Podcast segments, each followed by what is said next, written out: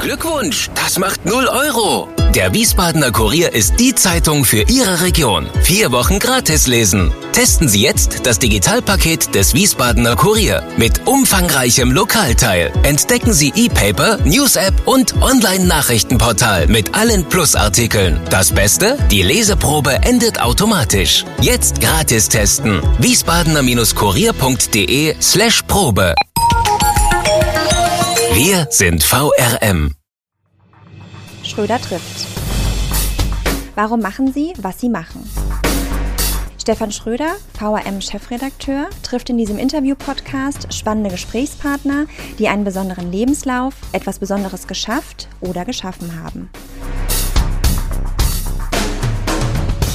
Willkommen zum Podcast Nummer 99 mit Manfred Krupp. Hallo und guten Tag, Herr Krupp. Guten Tag. Ja, das ist äh, die Nummer 99 ist was Besonderes. Äh, zumindest technisch gesehen werde ich den besten Podcast präsentieren, den ich je gemacht habe, denn ich bin zwar Gastgeber, aber ich sitze bei meinem Gesprächspartner in einem Studio des Hessischen Rundfunks an der Bertramswiese. Vielen Dank nochmal für die Gastfreundschaft. Danke fürs Kommen. Mit wem haben wir es zu tun? Manfred Krupp, Jahrgang 1956, verheiratet, zwei Kinder, Beruf Journalist zurzeit noch Intendant des Hessischen Rundfunks. Ähm, jetzt bin ich zwar eingeladen bei Ihnen, darf ich trotzdem auch was anderes als höfliche Fragen stellen? Aber hallo, Sie sind doch Journalist, oder? Super, dann habe ich die Lizenz schon mal einkassiert. Übrigens wurde ich angehalten, nicht zu lange meinen Gesprächspartner zu Wort kommen zu lassen. Sie würden sehr ausführliche Antworten geben. Die seien zwar interessant, aber man solle sie zwischendurch unterbrechen. Ich mache einen Vorschlag. Ähm, wenn ich meine linke Hand hebe, das ist von Ihnen aus gesehen dann rechts, ähm, dann sollten Sie langsam zum Ende kommen. Kein okay? Problem. Ich kann auch kurz, weil ich habe angefangen bei den Nachrichten und da war alles, was länger war als 1,30 schon ein Sündenfall. Okay, dann erinnere ich Sie dezent an Ihre Vergangenheit, wenn es soweit ist. Äh, Sie sollen gesagt haben, und zwar zu Beginn Ihrer Intendantenzeit, der hessische Rundfunk werde anschließend nach Ihrer Amtszeit ein anderer sein. Das kann man ja positiv wie negativ sehen. Können Sie mal drei Dinge nennen, die aus Ihrer Sicht besser geworden sind? Sie sind anders geworden. Ja. Das habe ich gesagt. Ich habe nicht unbedingt gesagt besser, aber das muss man Danach beurteilen. kommt ja noch eine Frage. Wir haben ganz viel verändert, was die Art der Zusammenarbeit anbelangt. Und die erste symbolische Handlung bei mir war, ich habe eine Fernsehdirektorin und dann eine juristische Direktorin ernannt, nachdem es 70 Jahre lang keine Frauen in der Geschäftsleitung gab. Sie sind also Feminist. Äh, ich finde, dass Frauen in Führungspositionen eine echte Bereicherung sind. Ja. Das, das ist schon mal eine erste positive Erfahrung. Auch, Die ja? zweite ist, wir haben medienübergreifende Zusammenarbeit in ganz vielen Feldern etabliert. Am Anfang in unserem Herzstück, nämlich Hessen, Mhm. aber danach auch in der Kultur. Wir haben jetzt eine digitale Kultureinheit. Der nächste Schritt war die medienübergreifende Chefredaktion. Das heißt, wir arbeiten komplett anders, medienübergreifend zusammen und wir haben auch die Säulen zwischen den einzelnen Direktionsstrukturen durchbrochen. Kurze Zwischenfrage, medienübergreifend, damit ist was gemeint? Das, damit ist gemeint, dass Menschen zusammenarbeiten, die Hörfunk? für das klassische Medium Hörfunk, das klassische Medium Fernsehen und für digitale Plattformen arbeiten mhm. und viele davon nicht nur ein Medium bedienen, sondern mehrere Medien bedienen. Ja. Was heißt das für die Ausbildung? Das heißt, dass wir in der Ausbildung deutlich umgestellt haben. Wir mhm. haben umgestellt bei der Auswahl für die Ausbildung, weil oft bringen junge Leute, die bei uns was lernen wollen, viel mit, wovon wir auch noch lernen ja. können. Wir sind sehr viel diverser und breiter aufgestellt. Wir haben nicht mehr die strenge Regeln, dass man ein abgeschlossenes Hochschulstudium haben muss, weil man kann möglicherweise sehr viel mitbringen, selbst wenn man nicht studiert hat, aber praktisch aktiv war. Und es heißt, dass wir die Ausbildung verlängert haben auf mhm. zwei Jahre und einen ganz, ganz großen Schwerpunkt auf die Digitalisierung legen. Was ist noch anders geworden?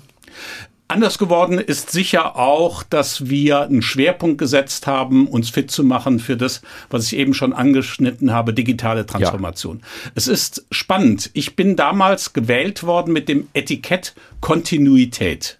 Weil Ach ich war ja. fünf Jahre Stellvertreter und dieses Etikett hat mir ermöglicht, ganz viel zu verändern, Mhm. weil es nicht das Misstrauen gab, der muss sich jetzt beweisen, dass er viel ändert. Wir arbeiten auch in der Geschäftsleitung ganz anders.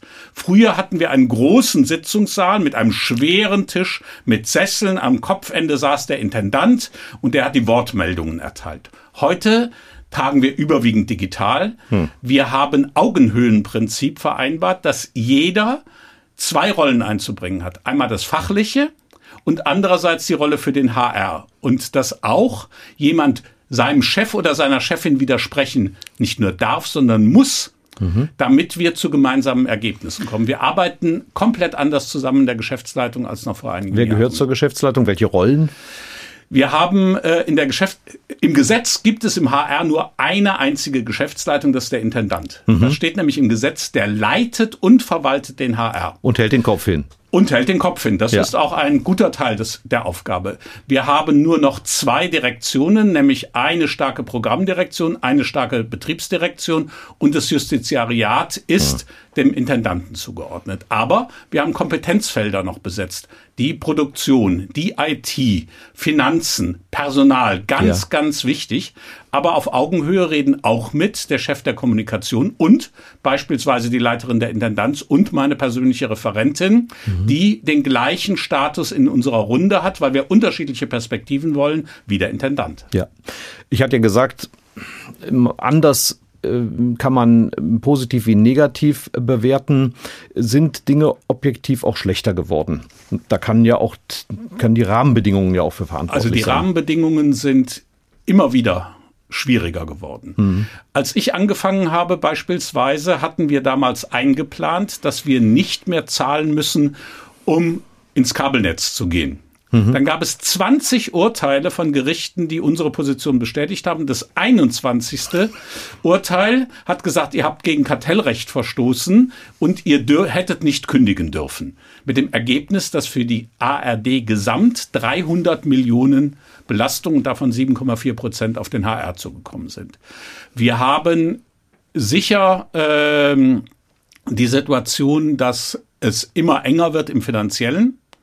Wir haben die Situation, dass wir anders als andere Sender im Augenblick wenig Menschen haben, die ausscheiden und wir deswegen wenig Menschen nur einstellen können. Und wir haben eine Sparvorgabe bei Stellen, die deutlich höher liegt als das, was uns die Kommission zur Ermittlung des Finanzbedarfs vorgeschrieben hat. Also wir sparen jedes Jahr 1,25 Prozent aller, nicht der frei werdenden Stellen ein, sodass in manchen Jahren wir nur wenige Positionen neu besetzen können. Kommen wir nachher vielleicht nochmal zu den Finanzen. Würde mich gerne nochmal mit Ihnen über die Digitalisierung unterhalten. Das ist ja etwas, ich sag mal, wie das Wetter, das können Sie sowieso nicht verhindern, da können Sie sich nur wappnen. Aber Sie gelten ja auch als jemand, der sagt, bei aller technischen Modernisierung müssen wir aufpassen, dass über die Digitalisierung ähm, die eigentlichen Werte, die wir vertreten, nicht verloren geht. Wie meinen Sie das? Wir haben einen Markenkern, wir haben einen Auftrag für die Gesellschaft. Aber wir müssen uns diesen Auftrag jeden Tag wieder von neuem stellen, indem wir fragen, was wollen die Menschen von uns? Also das erste Punkt ist, zu verbinden Nutzerorientierung mit dem Auftrag. Ja. Das heißt, sich nicht gemein machen mit der Nutzerin und dem Nutzer, aber einfach zu sehen, Menschen nutzen Medien einfach anders, haben andere Bedürfnisse und dafür müssen wir ein Angebot machen. Und das Zweite ist, und das ist vielleicht sogar die größte Herausforderung bei der Digitalisierung, permanenter Umgang mit der Unsicherheit. Sie selber haben es gerade gesagt. Es ändert sich so schnell, so viel. Ja. Wer hätte vor ein paar Jahren noch gedacht, dass jüngere Leute Facebook abgeschrieben haben? Wer Da sind nur noch wir Opas, ne? Wer hätte gedacht, dass TikTok die dominante Plattform für Junge wird? Wir haben, äh, ich bin Vorsitzender der ARD-Forschungskommission, die die großen Medienforschungsprojekte betreibt, im Augenblick auch Vorsitzender der ARD-ZDF-Forschungskommission. Und wir haben mal die unter 29-Jährigen gefragt, was ist die wichtigste Nachrichtenquelle? Ja. Raten Sie mal, was da um Position 1 stand. Instagram. Nee, YouTube. Obwohl YouTube eigentlich überhaupt kein Nachrichtenmedium ist. Und genau danach kam schon Instagram. Ja.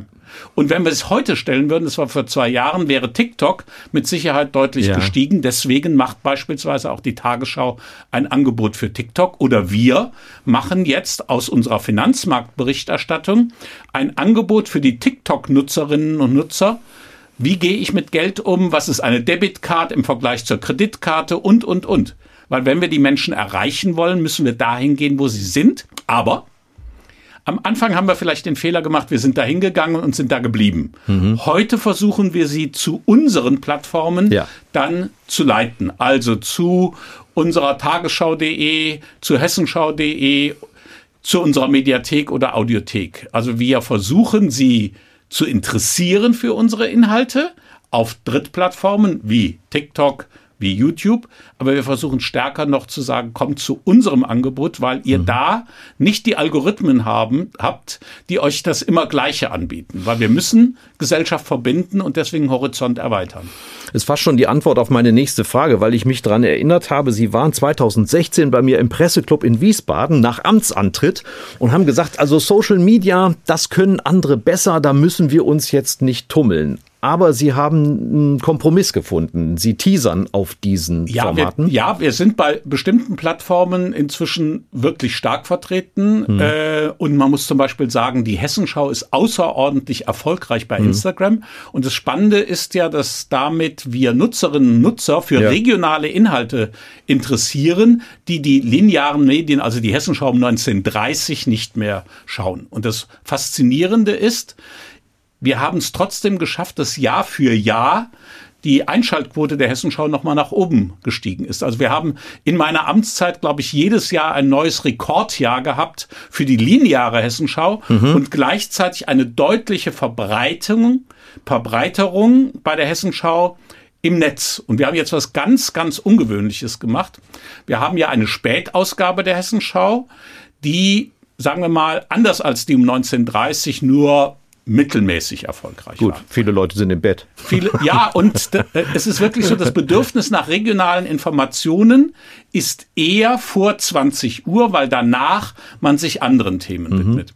Und wir haben das jetzt so gemacht, wir machen dort ein Schwerpunktthema und dieses Schwerpunktthema wird erst einmal für YouTube produziert. Ah ja. Mhm. Und danach in der linearen Hessenschau gesendet und interessanterweise es hat den Zuschauerzahlen nicht geschadet, sondern eher genutzt. Dürfen Sie denn bei den Reichweiten inzwischen das, was über die Mediathek oder über andere Medienkanäle ausgestrahlt wird, hinzuziehen zu also dem, wir, was Sie leisten? Ja, also wir haben äh, ganz klar inzwischen äh, Marktanalysen. Früher hieß es MA Radio, also ja. die Marktanalyse Radio, heute heißt es Audio. Mhm. Das heißt, auch das, was im Streaming ist, das, was wir podcasten, wird mitgerechnet. Ja. Im Fernsehen können wir Mediathek mitrechnen, aber wir haben zwar von YouTube Einzeldaten, wir haben von bestimmten Plattformen wie Netflix und Amazon überhaupt keine Daten. Mhm. Das heißt, uns fehlt da die Transparenz.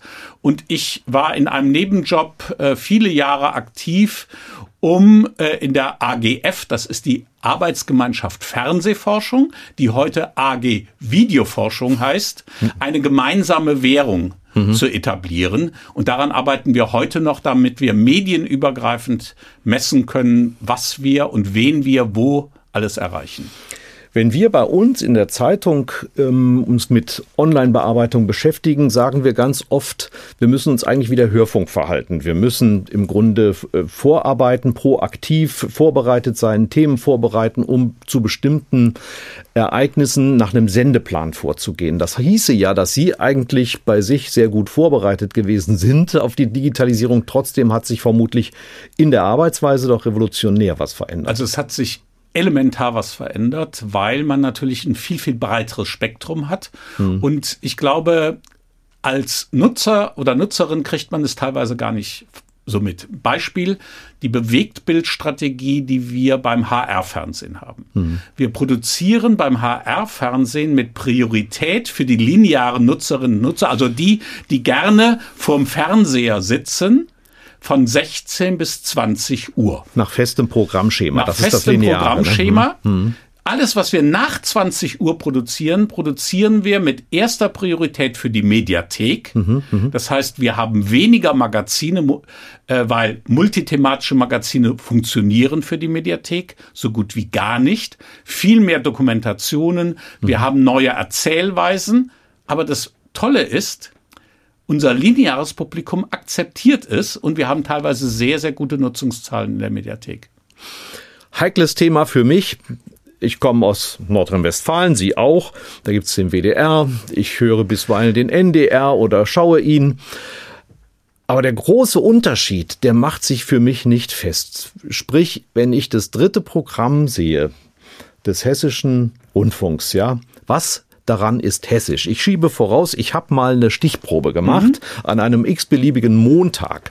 Da bin ich auf grob 50 Prozent Inhalte gekommen, die ich bei gutem Willen hessisch nennen kann. Der Rest Wiederholungen, auch nicht immer hessische. Zweite äh, waren Übernahmen. Das dritte waren Berichte, das kann von hessischen Kollegen gewesen sein, aber ich habe mal übertrieben gesagt, das waren die Koalas in Australien, die mir da vorgeführt worden sind. Da weiß ich jetzt nicht, was die für einen hessischen äh, Hintergrund haben. Das kann natürlich sein, ich konnte es nicht überprüfen. Also, Frage und natürlich dahinter die Sinnfrage, wie wichtig sind diese Dritten noch, wenn sie so wenig regionalen Charakter mit sich bringen? Ist natürlich eine bösartige Unterstellung, aber nö, Sie dürfen ja jetzt nö. auch also antworten. Also erstens, äh, diese äh, im HR-Fernsehen ist es übrigens seit Jahrzehnten so, dass die faktischen Eigenproduktionen mit hessischem Inhalt rund 50 Prozent ausmachen. Mhm. Das Interessante ist ja, dass man sehen muss, wie funktioniert lineares Fernsehen. Und das funktioniert immer noch so, dass es einen Markenkern haben muss, ja. den die Leute ganz stark nutzen. Und wir haben beispielsweise einen Zuschauerschnitt über den gesamten Tag oder über den Monat, der liegt ungefähr bei 6,7 Prozent. Die Hessenschau hat 26,6 Prozent. Weil sie das hessisch heißt, ist. Weil sie hessisch ist. ja. Aber Sie brauchen eine Mischung. Sie brauchen eine Mischung, damit Leute sich mit einem Programm identifizieren können. Mhm. Das Hessische bei uns ist im Kern Information mhm. oder in einem relativ breiten Informationsbegriff. Aber die Menschen haben unterschiedliche Bedürfnisse. Die haben ein Bedürfnis nach Balance, das ist das Regionale, der Nahbereich und ähnliches. Sie haben aber auch ein Bedürfnis nach Stimulanz, Dominanz. Mhm. Wir werden für das HR-Fernsehen keine eigenen Krimis produzieren aber sie brauchen die Mischung, um Bindung zu erzeugen. Mhm. Und deswegen ist es immer noch so, dass die zusammengerechneten dritten Programme in Deutschland mehr Zuschauerinnen und Zuschauer erreichen als beispielsweise das erste. Einfach weil Leute ihr Programm einschalten, vor allem wegen dem Regionalen, aber andere Erlebnisse dort noch haben wollen. Und das decken wir ab, natürlich auch mit Krimi-Übernahmen, Tatortübernahme oder aber auch Krimis, die für die ARD produziert worden sind, die schon bezahlt sind. Ja. Aber gerade die Leute, die linear noch gucken, die haben halt zu einer bestimmten Uhrzeit ein Bedürfnis, und gehen nicht in die Mediathek und denen bieten wir dann im Linearen noch äh, den Krimi oder einen Spielfilm an. Und was die Wiederholungen anbelangt, haben wir die Erfahrung gemacht, manchmal ist eine Wiederholung bei der dritten Wiederholung erfolgreicher als bei der ersten, weil sie brauchen auch da die richtige Mischung. Nicht alles, was man gerne sehen will, sieht man wirklich beim ersten Mal, wenn es im Angebot ist. Wenn Sie dagegen ein Spiel der deutschen Fußballnationalmannschaft. Zeitlang war es nicht so dominant, aber jetzt geht's ja vielleicht wieder aufwärts haben, dann hat die Erstausstrahlung kaum eine Chance. Mhm. Aber später bei der Wiederholung wenn es schöne Spiele waren, kann man ja. sie nicht oft genug sehen. Ja, nein, bei der Wiederholung hat das Gegenprogramm eine größere Chance. Und dann gibt es noch die Dramaturgie der sozialen Netzwerke. Ja. Bei der Erstausstrahlung kann es durchaus sein, dass Menschen in den sozialen Netzwerken schreiben, das war aber eine tolle Sendung. Und ein Teil geht dann in die Mediathek und ein anderer Teil wartet darauf, aha, wenn es wieder als Wiederholung kommt. Also Wiederholungen sind nicht a priori was Negatives. Ich gebe Ihnen recht, weil bei vielen läuft der Fernseher durch, obwohl sie schon schlafen. Auf dem Nein, man muss ganz klar sagen, Fernsehen und Radio werden immer mehr bis auf wenige Kernzeiten zu Nebenbei-Medien. Ja, wichtiger also es Begriff. sind mhm. wirklich Medien, mhm. die eher nebenbei genutzt werden und darauf muss man sich einstellen. Also das heißt, wenn Sie sagen, der Anteil war immer um die 50 Prozent, es ist nicht aus Spargründen oder aus anderen Gründen. Es ist auch aus Spargründen, geworden. weil wir könnten nicht ein volles Programm bezahlen aus Spargründen, ja. aber auch weil die Akzeptanz mhm. nachgelassen hat, haben wir beispielsweise ein über wirklich ein Jahrzehnt erfolgreiches Format, nämlich das Hessen-Quiz, nicht fortgesetzt, mhm. ähm, weil irgendwann ließ der Reiz nach. Mhm. Und wir haben das Geld genommen, um damit Dinge für die Mediathek zu machen. Wir können nicht immer draufsatteln, sondern wir müssen umschichten. Ja. Und immer wenn wir beim Umschichten sagen, dann machen wir etwas nicht mehr, schreien manche Menschen vollkommen zurecht, das ist mir aber ans Herz gewachsen. Das ist doch was ganz, ganz Tolles. Gleichzeitig haben wir beispielsweise beim Hessen-Quiz gesehen, dass nach und nach jedes Format sich irgendwann mal überlebt. Und Geheimtipp, wer die Hesselbachs gucken will, kann auch bei YouTube noch ein paar schöne Folgen sehen. Ja, und äh, ab und zu auch noch in der Mediathek. Ja. Äh, aber vollkommen richtig, auch äh, bei den Hesselbachs zum Beispiel haben wir die Erfahrung gemacht, wir haben sie früher immer sonntags nachmittags gesendet, mhm. weil das war Familienunterhaltung. Dann funktionierte das nicht mehr, dann haben wir sie am späten Abend gesendet ja. und hatten ein junges Publikum, weil für die war das Kult. Kult. Ja. Guckt mal, wie skurril die in den 60er Jahren ja. waren. Mhm. Das ist also die Lebenswirklichkeit meiner Eltern oder Großeltern. Und irgendwann ist es auch ausgelaufen und jetzt ist es wirklich so, Menschen gucken das on demand, mhm. weil sie aus irgendeinem Grund jetzt mal Lust drauf haben. Und die machen das Hesselbach-Wochenende, dann Binge-Watching. Ja, alles möglich. 72 Stunden durchgucken. Ähm, Trotzdem nochmal die Nachfrage, weil Sie von Umschichten sprachen, das könnte man ja auch auf die gesamte Senderlandschaft übertragen, mhm. dieses Denken. Wie wichtig ist aus Ihrer Sicht da ein Überdenken der Landschaft, die sich immer noch sehr stark, es gibt Ausnahmen, nach Bundesländern ausrichtet? Ich glaube, dass die Ausrichtung nach Bundesländern unter einem Aspekt sogar noch wichtiger wird. Je mehr wir in die Globalisierung kommen, desto größer mhm. wird die Sehnsucht nach Region. Das heißt, Region und Föderalismus ist etwas, was Menschen als Gewinn betrachten. Dann kann man sagen, aber Hessen ist doch ein Kunstgebilde. Mhm. Aber man muss einfach sehen, es ist eine politische Einheit und außer dem Land gibt es eigentlich nur eine Institution, die das in allen Medien spiegelt, mhm. nämlich den Hessischen Rundfunk. FFH hat kein Fernsehen, obwohl sie es im Namen haben. Äh, das heißt, wir haben auf allen Ausspielwegen so etwas zu vermitteln, was das Land zusammenhält. Mhm. Aber wir laden Hessen über die Regionen aus. Und über die politische Einheit natürlich. Und meine Erfahrung ist, dass gerade bei jungen Menschen der Nahbereich wichtiger wird. Das können Sie auf digitalen Plattformen sehen, mhm. wo Sie auf einmal das Facebook-Angebot der Feuerwehren mhm. äh, haben. Äh, wo es Angebote gibt für regionale Häkel- oder Makramee-Gruppen. Dass Makramee nochmal so populär werden würde bei jungen Leuten, hätte ich nie gedacht. Und über die transportieren sie Regionidentität und die brauchen Medien, die das widerspiegeln. Von daher, es gibt einen letzten Punkt. Wir können über vieles in Deutschland klagen. Aber wenn man mal sich umguckt in Europa, ist Deutschland als Demokratie doch relativ stabil. Mhm. Und ich glaube, das ist bedingt durch die Vielfalt der Regionen. Wenn man Diversität haben will, dann gehört dazu auch die Vielfalt der Regionen. Und deswegen glaube ich, dass das nicht eine Schwäche, sondern eine große Stärke ist und uns Zukunft bringt. D'accord, ich finde es auch nicht gut, wenn man sich immer wieder über den Föderalismus aufregt. Der hat uns auch oft gerettet. Ja, und manchmal ist es auch schöner, Wiesbadener Kurier zu lesen, als, und jetzt sage ich die überregionale Zeitung nicht, die mir in den Kopf gekommen ist. Man muss sie beide lesen, ähm, wenn man die Zeit dazu hat oder man lässt sie sich vorlesen. Nichtsdestoweniger, trotz, auch Sie sind ein Verfechter des Sparens da, wo es möglich ist, in den Backoffices. Sie haben ja jetzt sehr viel davon mhm. gesprochen, was der Nutzer sieht, hört, äh, empfindet. Aber Sie sind ja auch Teil einer Reform äh, auf Ebene der ja. ARD. Zählen Sie doch bitte mal auf, was da aus Ihrer Sicht jetzt schon vorangekommen ist. Vielleicht gibt es aber auch noch Baustellen, wo man noch weiter vorankommen muss. Also es ist ein ständiger Prozess. Wir mhm. sind äh, deutlich vorangekommen in der Zusammenarbeit.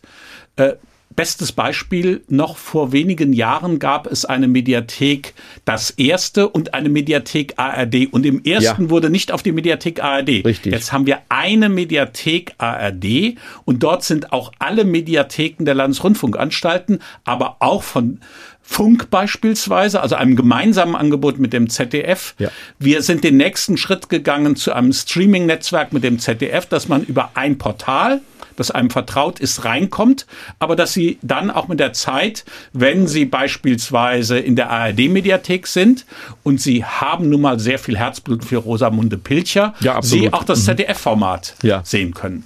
Wir haben im Administrativen sehr, sehr viel gebündelt. Wir haben ein Riesenprojekt noch vor uns, was uns deutlich mehr Schwierigkeiten macht, als wir ursprünglich erwartet haben, nämlich eine riesige Verwaltungsreform. Mhm. Und diese Verwaltungsreform hat ein Etikett, das aus dem, Inter äh, aus dem Netz kommt, nämlich SAP-Harmonisierung. SAP ja. mhm. ist ein großer Anbieter für digitale Anwendungen.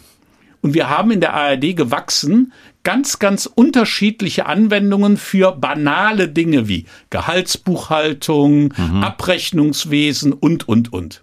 Und alle Sender müssen jetzt in die nächste Generation gehen, weil der Konzern SAP, einer der wenigen erfolgreichen deutschen Weltkonzerne, ja. sich jetzt komplett umstellt auf eine neue digitale Ebene. S4HANA heißt das. Mhm. Und wir nutzen das, um unsere Anwendungen zu synchronisieren. Und das Ziel ist dann, dass irgendwann ein Sender für alle beispielsweise die Gehaltsabrechnung macht. Ja. Also nicht jeder seine Gehaltsabteilung hat. Aber wir haben das am Anfang unterschätzt in der Komplexität. Glücklicherweise gibt es Menschen, die sagen, aber ihr habt auch die Effekte, die kommen, unterschätzt. Wir haben seit einigen Jahren eine Bündelung beispielsweise, das hört sich so banal an, aber es macht enorm viel aus, unserer Telefontarife. Wir hatten früher Sender, die sind mit Vodafone, ich mache ja keine Werbung, mit O2 oder Telekom gegangen. Jetzt wird ein Generalvertrag ausgehandelt für alle mhm. und wir haben enorme Kostenersparnisse. Auch bei der Beschaffung wahrscheinlich. Bei der oder? Beschaffung, bei ganz vielen mhm. Punkten bei der Beschaffung, wenn wir ein neues Schnittsystem anschaffen, ja. Schauen wir, dass wir erstens auf standardisierte Schnittsysteme gehen, die auch andere haben und dass wir versuchen, uns in der Beschaffung so weit wie möglich mit anderen Sendeanstalten zu koordinieren. Wie schwierig ist das abzugeben? Sie haben ja gerade geschildert, dass im Gesetz der Intendant im Grunde allmächtig ist. Er hat ein Aufsichtsgremium, aber vielmehr nicht und seine Frau zu Hause. Aber wenn jetzt äh, der Intendant des einen Senders auf den anderen trifft und er muss was abgeben, wie schwierig ist das? Es ist nicht einfach, insbesondere weil Menschen ja Dinge mit Herzblut machen. Mhm. Und das gilt nicht nur für Programmmitarbeiter, sondern es gilt sogar für jeden in der Verwaltung. Man identifiziert sich mit dem Haus, in dem man genau, groß geworden ist. Und das ist kein einfacher Prozess. Überhaupt mhm. kein einfacher Prozess.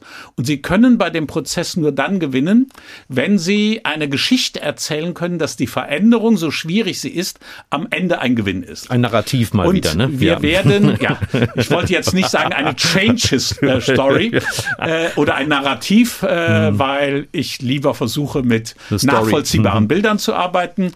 Ähm, und es ist tatsächlich so, wir haben nur dann als ARD Zukunft, wenn wir den Menschen beweisen, dass wir mit ihrem Geld wirtschaftlich umgehen. Hm. Und oft ist es ja auch extrem aufwendig, wenn vier oder fünf Sender zusammenarbeiten und jeder hat ein unterschiedliches System. Und unsere Energie gehört in das, wofür die Menschen uns eigentlich bezahlen, nämlich unsere Programmangebote in Fernsehen, Hörfunk und online. Und deswegen ist es nicht einfach, aber auch der hessische Rundfunk ist in einigen Punkten Gewinner. Mhm. Wir haben, nachdem wir über zwei Jahrzehnte zwei unterschiedliche Quellen hatten für das Wetter, jetzt ein Wetterkompetenzzentrum hier in Frankfurt, das fast alle ARD-Sender beliefert. Und wir haben es damit geschafft, bei einem zentralen Thema nämlich dem Thema Klima. Wetter und Klima ja. hat nun mal was zu tun, das Kompetenzzentrum hier zu haben. Wir hatten früher drei Säulen und unterschiedliche Finanzierungsmodelle für die Finanzmarktberichterstattung. Mhm. Äh, Im Fernsehen anders als im Hörfunk und im Online nochmal anders. Wir haben unsere eigene Marke börseard.de aufgegeben. Mhm. Diese Marke gibt es nicht mehr. Aber dafür sind wir jetzt ein ganz wichtiger Bestandteil im Angebot der Tagesschau. Das war am Anfang nicht einfach, weil die Leute mhm. liebten ihr Portal, hatten die Gestaltungsfreiheit. Aber die Nutzerzahlen sind unter der starken Marke Tagesschau natürlich deutlich höher, weil auch das ja. ist eine Erfahrung. Im Netz überleben auf Dauer nur die starken Marken oder die Marken, die einen klaren Kern, ein klares Belohnungsversprechen haben. Äh, also wenn ich einen Mehrwert, einen deutlichen Mehrwert haben äh, und der Mehrwert ist für unsere Kolleginnen und Kollegen dann der Gewinn, dass sie inzwischen nicht nur Finanzmarktberichterstattung, sondern vielmehr Wirtschaftsberichterstattung machen. Kommen wir mal zum wahren Kern. Ihnen fehlen 81 Millionen Euro am Ende des nächsten Jahres. Sie haben ja. gerade den Haushalt verabschiedet. Er ist durchgewunken für das Jahr 22. Was drückt da am meisten? Am meisten drückt die öffentliche Wahrnehmung, weil wir ein echtes Problem haben aufgrund einer sehr, sehr klugen Entscheidung. Anfang der 2000er Jahre haben wir die Auflage gekriegt, bis zum Jahre 2016 alle künftigen Altersversorgungslasten über einen Deckungsstock abzusichern, sodass aus den Erträgen dieses Deckungsstock künftig alle Pensions- und Altersversorgungslasten getragen werden. Aber die Vorgabe war auf der Grundlage eines Zinsniveaus von 5,25 Prozent. Sie werden mein Finanzberater, wenn Sie mir sagen, wo ich jetzt noch 5,25 Prozent Zinsen kriege. Sage ich Ihnen nicht, dann kriege ich es am Ende nicht. Wir liegen jetzt etwas über ein Prozent. Ja. ja. Äh, ich will mal ein Beispiel, äh, und das ist die Belastung, weil wir eine Abzinsung für die Rücklagen machen müssen. Die Menschen hören 81 Millionen Miese begründet eben durch diese Altersversorgungslasten und weil wir in einer Art und Weise bilanzieren, nämlich nach dem HGB, was uns nicht vorgeschrieben ist, aber möglichst transparent ist. HGB ist die Abkürzung für was? Handelsgesetzbuch. Mhm.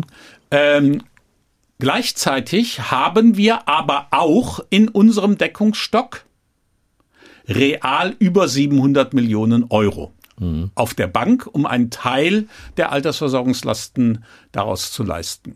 Ähm, wir geben nicht mehr Geld aus, als wir einnehmen. Sondern Sie legen was auf die hohe Kante? Wir haben etwas mhm. auf die hohe Kante, müssen aber in der Bilanz das Delta ausweisen zwischen ja. dem, was wir auf der hohen Kante haben und dem, was wir bräuchten, um 100 Prozent aller Altersversorgungslasten abzudecken. Jetzt muss man fairerweise sagen, das bringen ja manche Bundesländer nicht mal auf die Reihe, Rückstellungen für Pensionen in es dieser Höhe. Bringt kein Bundesland auf die Reihe. Hessen ist da ja noch mit bei den, bei den Schlechten der Beste. Aber man muss auch dazu sagen, dass in der öffentlichen Wahrnehmung eine Rolle spielt, dass ja auch heutige Pensionäre des öffentlich-rechtlichen Rundfunks so heißt es, wenn sie vor einem bestimmten Stichtag in Pension gegangen sind, sogar besser verdienen oder mehr Geld nach Hause nehmen, als sie vorher in der aktiven Zeit gehabt haben. Also es gab sehr feudale Ausstattungen früher. Also es ist überhaupt keine Frage, dass wir heute teilweise mit Lasten der Vergangenheit ja. zu kämpfen haben.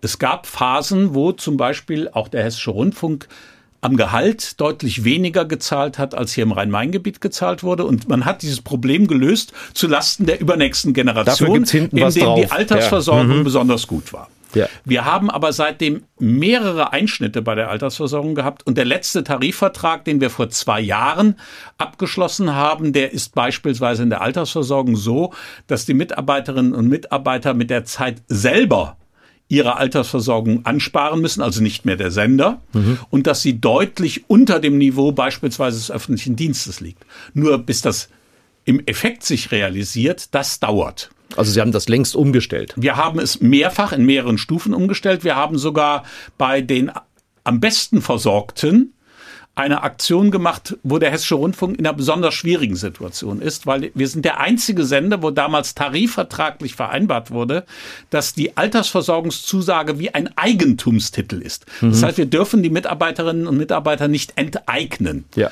Und deswegen brauchten wir erst einen Tarifvertrag und dann eine Zustimmungserklärung, jedes Einzelnen. dass jedes Einzelnen mhm. und es haben das kann man positiv oder negativ sehen, immerhin 25 Prozent der sogenannten Altversorgten zugesagt, dass ihre Versorgung künftig nicht mehr so stark steigert wie, äh, steigt wie damals zugesagt.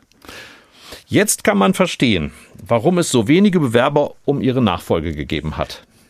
Da bin ich überrascht, weil ich weiß, wer am Ende angetreten ist, aber ich weiß auch von nicht wenigen, die sich interessiert haben. Das gab's schon. Wie funktioniert das? Äh, gibt's dann so einen Anruf, hallo Manfred, ich würde gern dein Nachfolger werden. Wie geht das? Oder wie muss ich mir das Nein, vorstellen? Also es war, ist ja von Anfang an klargestellt worden, und das ist auch vollkommen richtig so, dass nur Menschen zugelassen werden, die von mindestens einem der 32 Rundfunkratsmitglieder Aha. vorgeschlagen werden. Von daher hat es alles Mögliche gegeben. Es hat Menschen gegeben, die Rundfunkratsmitgliedern ein Signal gegeben haben. Es hat Menschen gegeben, die halb öffentlich ein Signal gegeben haben. Es hat auch Menschen gegeben, die mich angerufen haben und gefragt haben, welches Rundfunkratsmitglied könnte denn für mich ansprechbar Hast du mal eine Telefonnummer äh, sein? Hm. Hast du mal eine Telefonnummer? Ja. Also die ganze Bandbreite und bis zum Ende des Prozesses gab es immer mal wieder Menschen, die gesagt haben, wenn es jetzt beim nächsten Mal scheitert, dann würde ich bereitstehen. Aber sowas Aha. behandelt man diskret ja. und redet nicht drüber. Also der Showdown von Zweien war nur dann sozusagen die Spitze des Eisbergs. Es gab, Nein, es gab eine Findungskommission, die alle Bewerbungen gesichtet hat, die, ja. soviel ich weiß, alle Bewerbungen auch allen Mitgliedern des Rundfunkrates transparent gemacht hat, die eine Anhörung gemacht hat mit einer kleineren Zahl von Kandidaten mhm. und daraus dann zwei für die Wahl vorgeschlagen hat. Werden Sie ein Vorgänger sein, der seinem Nachfolger gute Ratschläge gibt? Jein. Äh, bis zum 28. Februar. Ich habe mit das Florian, ist übrigens Rosenmontag. Das ist wunderbar. äh, ich habe schon, ich bin 18 geworden an Rosenmontag und das war eines meiner eindrücklichsten Lebenserlebnisse. Ja, in Troisdorf feiert man ja auch Karneval. Genau. Ähm, ja, wobei man muss sagen, ich bin protestantischer Rheinländer. Das heißt, mhm. in einem permanenten Pflichtneigungskonflikt. Das kenne ich. Als Rheinländer ja. muss man sündigen, als Protestant kriegt man es nicht vergeben. Ja. Zurück zum Kern. Ich habe mit Florian Hager vereinbart, dass wir äh, mehrere Tage uns jetzt vorgenommen haben ja. für eine Übergabe. Aber ich habe es auch immer sehr genossen, dass ich in meiner gesamten beruflichen Laufbahn noch nie einen Vorgänger oder eine Vorgängerin hatte, die danach versucht hat, öffentlich oder halböffentlich mir Ratschläge zu geben. Mhm. Es war sehr witzig, am Wochenende nach der Wahl des äh, Intendanten habe ich mit Helmut Reitze, meinem Ihren Vorgänger, Vorgänger ja. telefoniert, mit Heinz Sommer, dem früheren Hörfunkdirektor. Sogar Luke Jochemsen, meine Vorgängerin als Chefredakteurin, ja. hat mich angerufen. Aber keiner von denen hat jemals versucht, zu sagen, aber du musst das so oder so machen. Ja. Und genau das Gleiche gilt auch für mich. Wenn jemand in Verantwortung ist, ist er mit seinem Team selbst verantwortlich, aber ich werde alles tun, damit der Übergang so gut mhm. wie möglich gestaltet ist. Wir kommen zu einer persönlichen Rubrik. Die heißt auf ein Wort. Sechs Fragen, die ich jedem stelle. Die Bitte ist, äh, sich ähm, bei der Antwort möglichst kurz zu fassen. Mhm. Am besten eben ein Wort nur zu nennen. Mhm. Sind Sie bereit? Ja, das war ein Wort. Vor was haben Sie am meisten Angst? Krankheit. Was ist Ihnen eine Sünde wert? Genuss. Jeder Mensch ist eitel. Woran erkennt man das bei Manfred Krupp? Dass ich inzwischen auch Sneaker trage. Habe ich gesehen, kann ich bestätigen. Welcher Mensch ist Ihr Vorbild? Nicht ein Mensch viele, mit, die mich geprägt haben. Ja. Also ich sage mal ganz klar, mich hat damals geprägt, dass mein erster Chef Uwe Günzler jemand war, dessen Führungsqualität darin lag, anderen Vertrauen zu schenken. Und das hat mich absolut geprägt, weil wenn man Menschen Vertrauen schenkt, natürlich sagt, in welchem Rahmen, kriegt mhm. man das Vertrauen doppelt zurück. Und nichts motiviert Menschen so sehr wie Vertrauen. Und das hat mich sehr stark geprägt. Hätte es beruflich eine Alternative gegeben? mein erster Job war nicht äh, beim Hessischen Rundfunk, sondern an der damaligen Gesamthochschule Kassel in der Hochschulverwaltung. Mhm. Weil der Hochschullehrer, bei dem ich Examen gemacht hatte, wurde dort Unipräsident und weil er unbedingt wollte, dass ich promoviere und in die Wissenschaft gehe, hat er mich damals erstmal in seine Verwaltung geholt, in der Hoffnung, dass ich bei ihm promoviere und dann, und er hat es mir bis zu seinem Tod nicht verziehen, dass ich diesen Weg nicht gegangen bin und ich bin rundum glücklich, dass ich diesen Weg nicht gegangen bin, weil das Handfeste, das mit Bodenhaftung im Journalismus liegt mir einfach mehr als die Wissenschaft. Ihr größter Wunsch fürs Alter? Mit meiner Familie genießen zu können. Sie haben es überstanden. Nochmal zur Person grob. Wie sehr wurmt es Sie eigentlich, dass Sie viele, viele Jahre, über Jahrzehnte eigentlich in Ihrem angestammten Beruf nicht haben arbeiten können? Der Journalist ist ja praktisch äh, in Ruhestellung.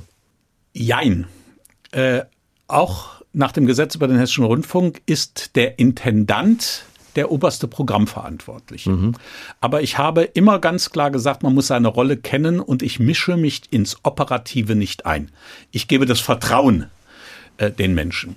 Ähm, ich glaube, ich habe ein, immer schon auch als Journalist einen Reiz im Management empfunden mhm. und einen Reiz empfunden darin, anderen Leuten Möglichkeiten zu geben. Also Führung, aber auch Leute zu entwickeln, auf Leute zu setzen, auf die sonst Vertrauen. vielleicht keiner ja. Ja. gesetzt hat. Mhm. Oder manchmal meinen Buckel hinzuhalten äh, für Schläge, weil ich glaubte, da steckt wirklich was jemand Tolles drin. Und von daher mhm. ähm, ist der Weg vom Journalisten ins Medienmanagement auch ein Weg, der teilweise bereichert. Also als ich Fernsehdirektor wurde, das war die erste Station, wo ich nicht überwiegend Journalist war, habe ich ganz neue Erfahrungen gemacht. Mhm. Ich habe Drehbücher gelesen für den Tatort. Ich habe Mittwochsfilme abgenommen.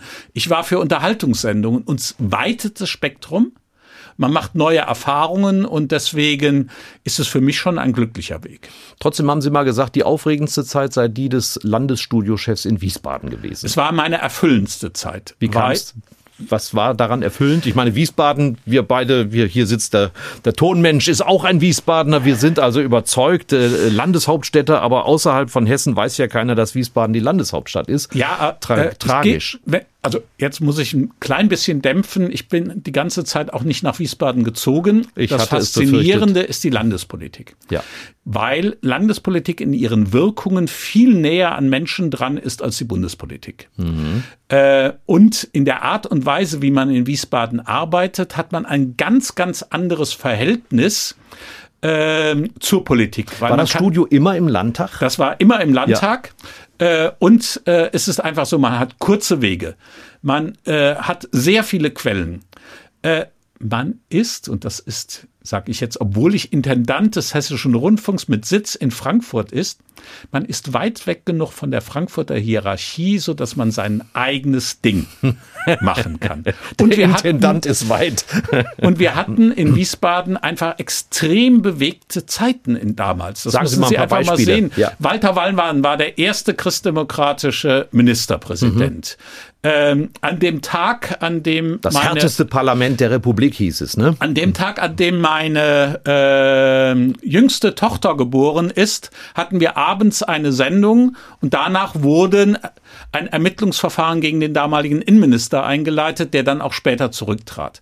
In der ersten das, Phase war das Manfred Gottfried Milde so, war das, ja. weil er aus einem Abhörprotokoll CDU, ja. im Landtag äh, zitiert hatte. Und ich fand es toll, dass Gottfried Milde an dem Tag ähm, wo er seine Entlassungsurkunde hatte, nochmal im Studio vorbeikam und sich bedankte für die faire Zusammenarbeit. Mhm. Obwohl wir damals einen wesentlichen Beitrag dazu äh, geleistet hatten, dass dieses Thema platziert wurde. Die Anfangsphase von Hans Eichel mhm. war Hans Eichel hatte ein fast geschlechtsparitätisch besetztes Kabinett und dann trat Heide Fahrt zurück, Iris Blau. Ich kann sie gar nicht alle mehr auszählen. Also es war viel Bewegung. Wir mhm. haben im Landtag faszinierende Redner gehabt. Mhm. Roland Koch, der dann später Ministerpräsident wurde, der nach der Spendenaffäre die absolute Mehrheit gekriegt hat. Manfred Kanter, Joschka Fischer. Mhm Gerhard, Wolfgang Gerhard äh, und, und, und, die bundespolitisch Deutschland geprägt haben. Also von daher, es war für einen Journalisten eine Zeit, die super war. Wer war denn ein angenehmer Gesprächspartner, von dem man auch mal Antworten bekam, die man verwerten konnte? Also ich muss sagen, je länger ich mit ihm zu tun gehabt habe, desto mehr habe ich Hans Eichel schätzen mhm. gelernt, weil Hans Eichel unverstellt war. Mhm. Es gibt jemand anderes, bei dem ich immer gesagt habe, das ist ein Mensch, für den würde ich meine Hand ins Feuer legen. Das war Manfred Kanter, weil im direkten Austausch war ja. er ein extrem zuverlässiger Mensch und dass er später bei der Spendenaffäre dann Dinge einräumen musste, ja. die ich ihm niemals zugetraut habe, hat schon Dinge äh, erschüttert. Aber das gehört zu unserem Beruf Aber dazu. Aber das ne? gehört ne? mit zu dem Beruf dazu, ja. dass man dann auch auf Distanz gehen kann, weil ich gebe zu, dass er mich als Mensch wirklich beeindruckt hat. Ähm, also Olaf Scholz gilt als harte Nuss. Ja, der, der, Kollege Lars Heider hat ihn ja jetzt in einem ja. Buch beschrieben und also der wird nie auf dem Tisch tanzen, ja. ähm, äh, auch humorfrei. Wer war denn so eine harte Nuss in Ihrer Zeit? Also eine extrem harte Nuss in wirklich war komplett anders als das Image Joschka Fischer. Mhm. Weil Joschka Fischer ein absoluter Machtmensch war. Und äh, man muss ganz klar sagen, dass das Image ja. Turnschuhminister locker leger und der reale Joschka Fischer doch zwei sehr unterschiedliche Welten waren. Mhm. Wobei ein harter Brocken war auch Manfred Kanter, weil der hatte eine klare Linie ja. und diese Linie hat er durchgezogen.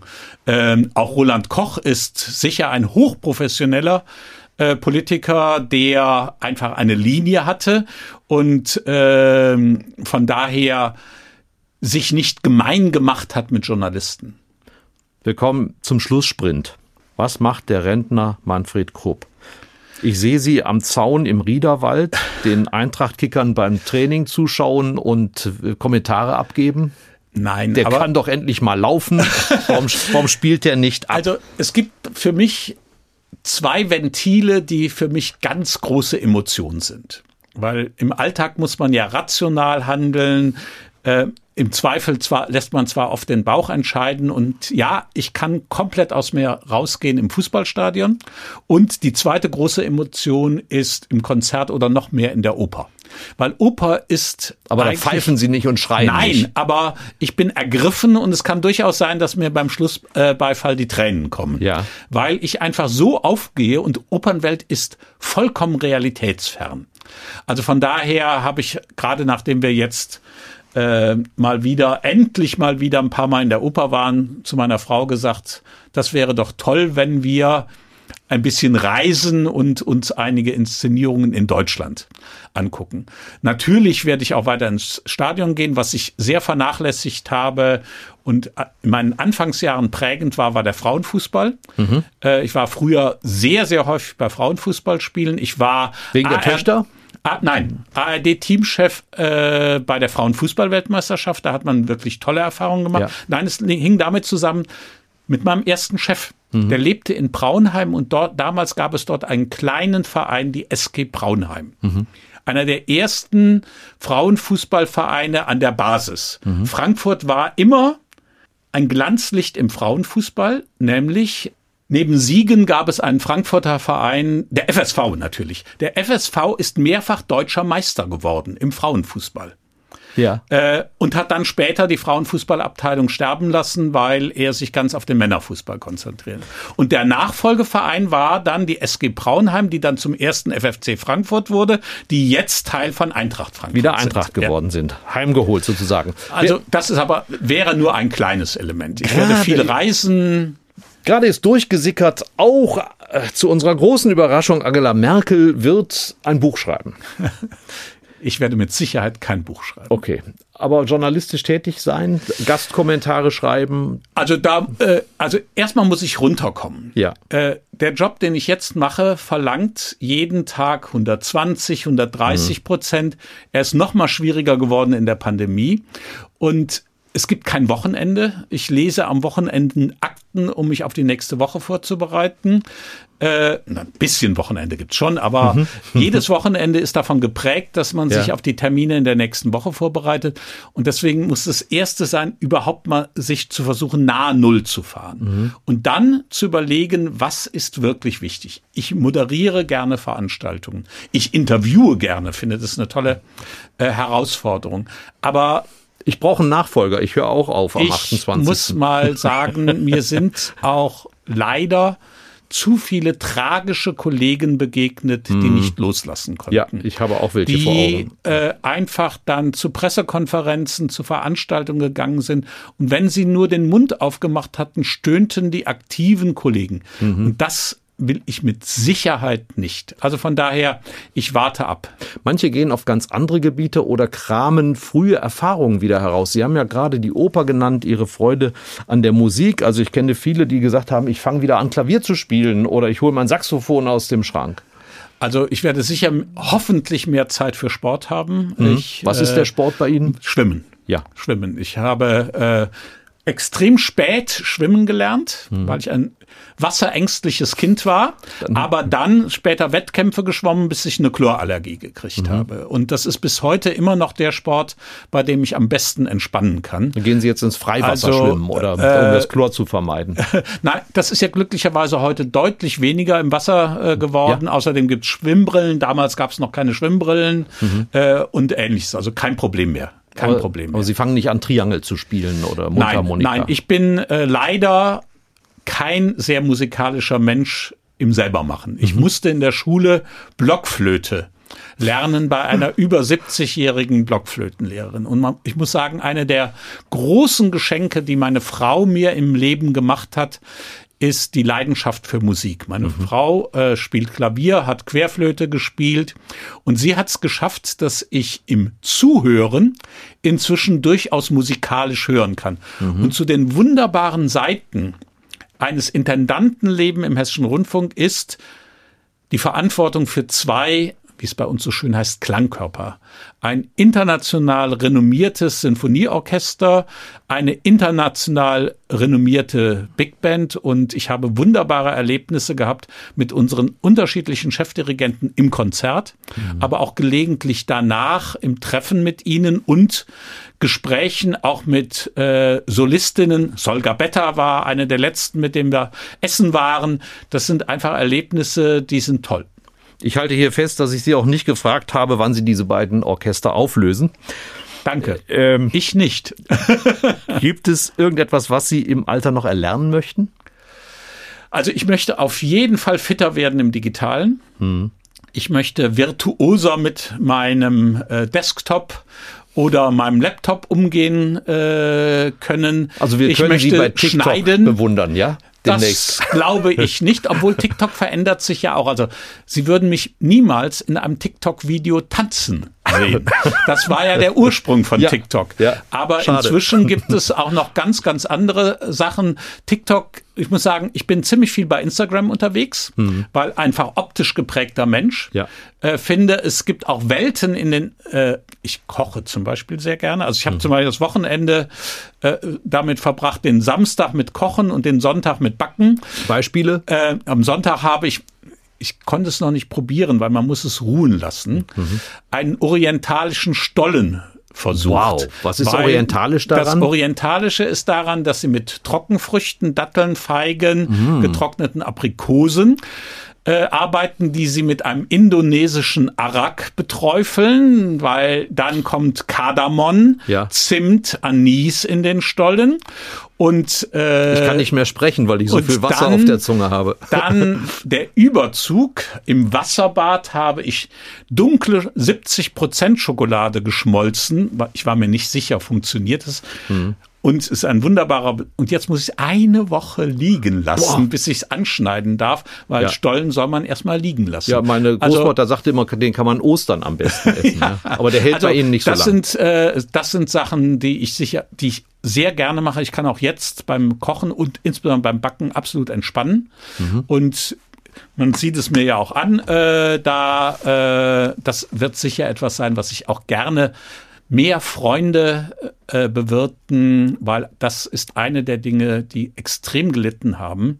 Hm. Äh, es hat Phasen gegeben vor der Pandemie, wo ich in der Woche Freundschaften, hm. ja. Es gibt natürlich Freundschaften und die werden immer umso wertvoller, je weniger es werden. Hm. Aber sie sind kein zuverlässiger Freund, weil äh, ich habe oft Wochen gehabt, wo ich an fünf von sieben Tagen Abendtermine haben, dann haben sie keine ja. Luft mehr. Und dann wollen sie am Wochenende vielleicht auch mal die Füße hochlegen oder ähnliches oder backen. machen.